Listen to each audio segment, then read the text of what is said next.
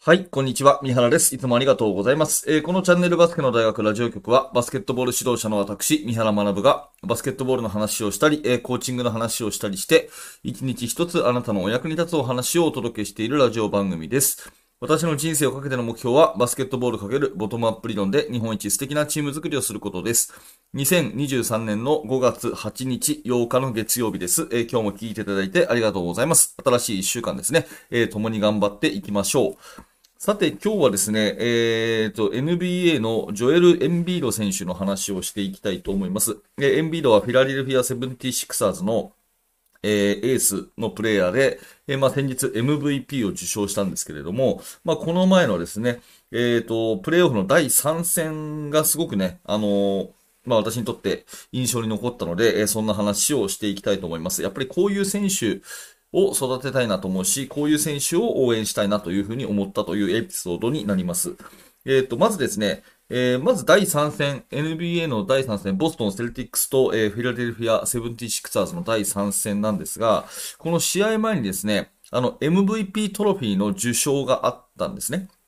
うん。で、その時に、まずエンビードがですね、えっ、と、コート中央でこう表彰される時に、試合前にもかかわらずですね、もう本当に、あの、大粒の涙を流して、えー感動的なスピーチをしていました。で、その前にですね、あの、セブンティシクサーズのチームメイトが、その、今年の MVP はエンビードに決まりましたっていう風に言われた瞬間にみんながすごいこう拍手をして本当におめでとうっていう雰囲気でね、えーすごくこう祝福されたっていう様子が SNS で話題になっていましたけれども、多分この選手は本当にね、こうなんか人間性が良くて、チームメイトから慕われる選手なんだなっていうのがすごくそこで分かったんですね。うん、で、その、えー後にその表彰の時にですね、えー涙をこう流して、まあこれほどの名選手でもですね、やっぱりあの、本当にこう、ね、感極まって涙するんだなっていうふうなことを思ってですね、この感情がしっかりこう人間性が表に出てる選手っていうのはこう素敵だなっていうふうに、えー思ったんですね。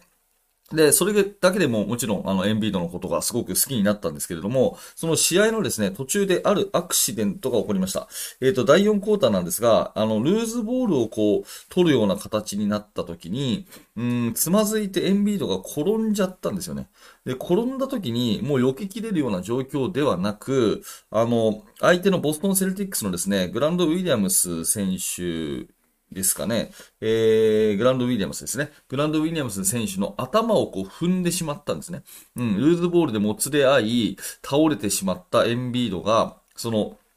セルティックスの選手の頭を踏んじゃったんですよ。で、頭を踏んでガーンと床に顔が叩きつけられたような形になってですね、まあ一時場内がちょっと騒然とし、えー、まあその選手、えーグランドウィリアムスはですね、ベンチに退いて、多分ちょっと出血が口の中切れちゃったかなんかであったんだと思うんですが、まあトレーナーさんの手当てを受けてですね、えー、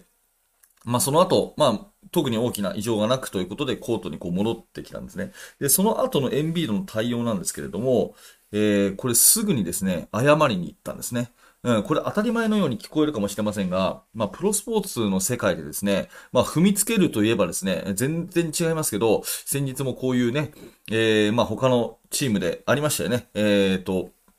まあ、あれはさすがにないだろうっていうことで、私もその時は放送で取り上げましたけれども、あの、この熱くなるですね、プレイオフのこの局面で、えー、まあ、本当に、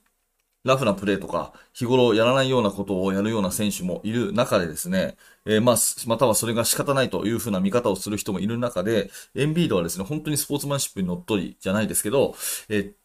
もう当たり前のことを当たり前にするということですよね。あのーすぐにこう謝りに行き、で、それをね、聞いた、えーセルティックスの、あのーウィリアムズ選手もですね、多分会話としては、本当に、本当にすいませんっていうようなことを言って、あ、いいよいいよ仕方ない仕方ないとかで、大丈夫ですか？大丈夫大丈夫みたいな、そういうね、えー素振りで、あの、会話をしていて、で、これがまあ SNS で非常にこう話題になってるんですね。やっぱりこういうのが、あの、見たいよねっていう声だったりとか、だからエンビードは MVP だねっていうような声がですね、やっぱりこういうところで SNS で話題になっていて、うん、まあこういうところってすごく大事だよなっていうふうに思います。うん、まああの今日の話も全く逆を言うとですね、まあ MVP になるような、えースタッツを残す選手でもですね、まあ誰がっていうことではないんですけれども、多分ですね、過去にはチームから嫌われてる選手っていたと思うんですよね。うん、まあ、あいつが MVP かと。あの、まあ、確かにすごいけど、まあ、あいつか、みたいなね。そういうのって絶対あったと思うんですよね。じゃそういう選手を育てたいかとか、そういう選手、そういう人になりたいかって言ったら、まあ、なりたくないわけですよね。うん。だからそういうことがまず一つと、あとは、試合中のね、えー、まあ、ラフプレー、わざとじゃなかったにしても、結果的に相手にね、えー、怪我をさせてしまうような、そういうことになってしまった時に、まあ、どう対応するかって自分次第じゃないですか。ね、エンビードのようにすぐにこう謝りに行くこともできるし、ね、えー、まあ俺何もしてないよみたいに風に開き直ることもできるし、まあどっちがいいかですよね。っていうことを考えると、まあ今回の、うーん、まあその一連のね、えー、その MVP の受賞で涙をするシーンだったりとか、それから、あのー、本当にチームメイトから祝福されてる様子が、もう、わかる様子だったりとか、あとはこの緊迫した第4クォーターの場面で、相手の頭を、まあ、恋ではなく踏んでしまったとはいえですね、恋ではなかったとはいえ、すぐにね、えー、謝罪に行くシーン。で、それを受け入れてね、えー、いいよいいよっていうようなね、そういうような、あのー、会話で、全くこう、なんていうのかな、あの、喧嘩もなし、ファールもなし、ね、えー、テクニカルファールもなしで、話をして、謝罪をして、受け入れるっていう、こういうね、もう本当当たり前のことがちゃんとコートで行われるっていうのは、なんかすごくいいなと思うし、まあ、こういう選手が MVP に選ばれるっていうことがね、えー、すごくこう、なんか、あのー、良かったなっていうふうに思って、私はもうこのね、えー、最近、もうますますこのエンビーロ選手のファンになりました。あんまりね、えー、まあ、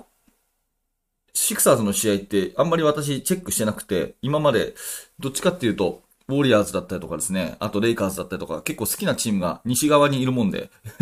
そっちのシリーズばっかり、ね、キングスとかね、えー、好きなチームが西側にいるもんで、そっちのチームばっかり見てたもんで、あんまりシクサーズのことは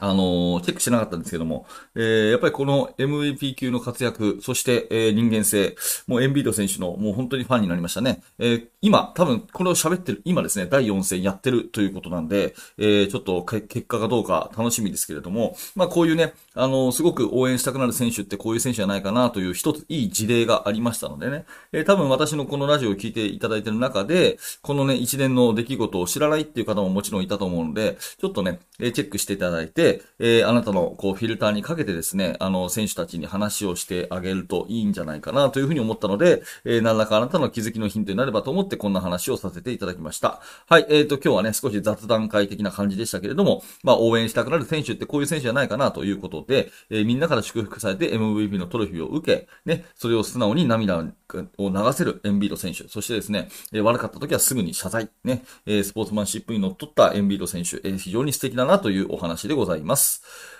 はい、えー、ありがとうございました。えー、このチャンネルではいつもこういった感じでバスケットボールの話をかなり幅広くしております。えー、昨日みたいな技術的な話もあれば、えー、今日のようなですね、えー、話題もあればということで、えー、いろんな形でバスケットボールの話をしております。えー、もしよかったらチャンネル登録をしていただいて、また明日の放送でお会いしましょう。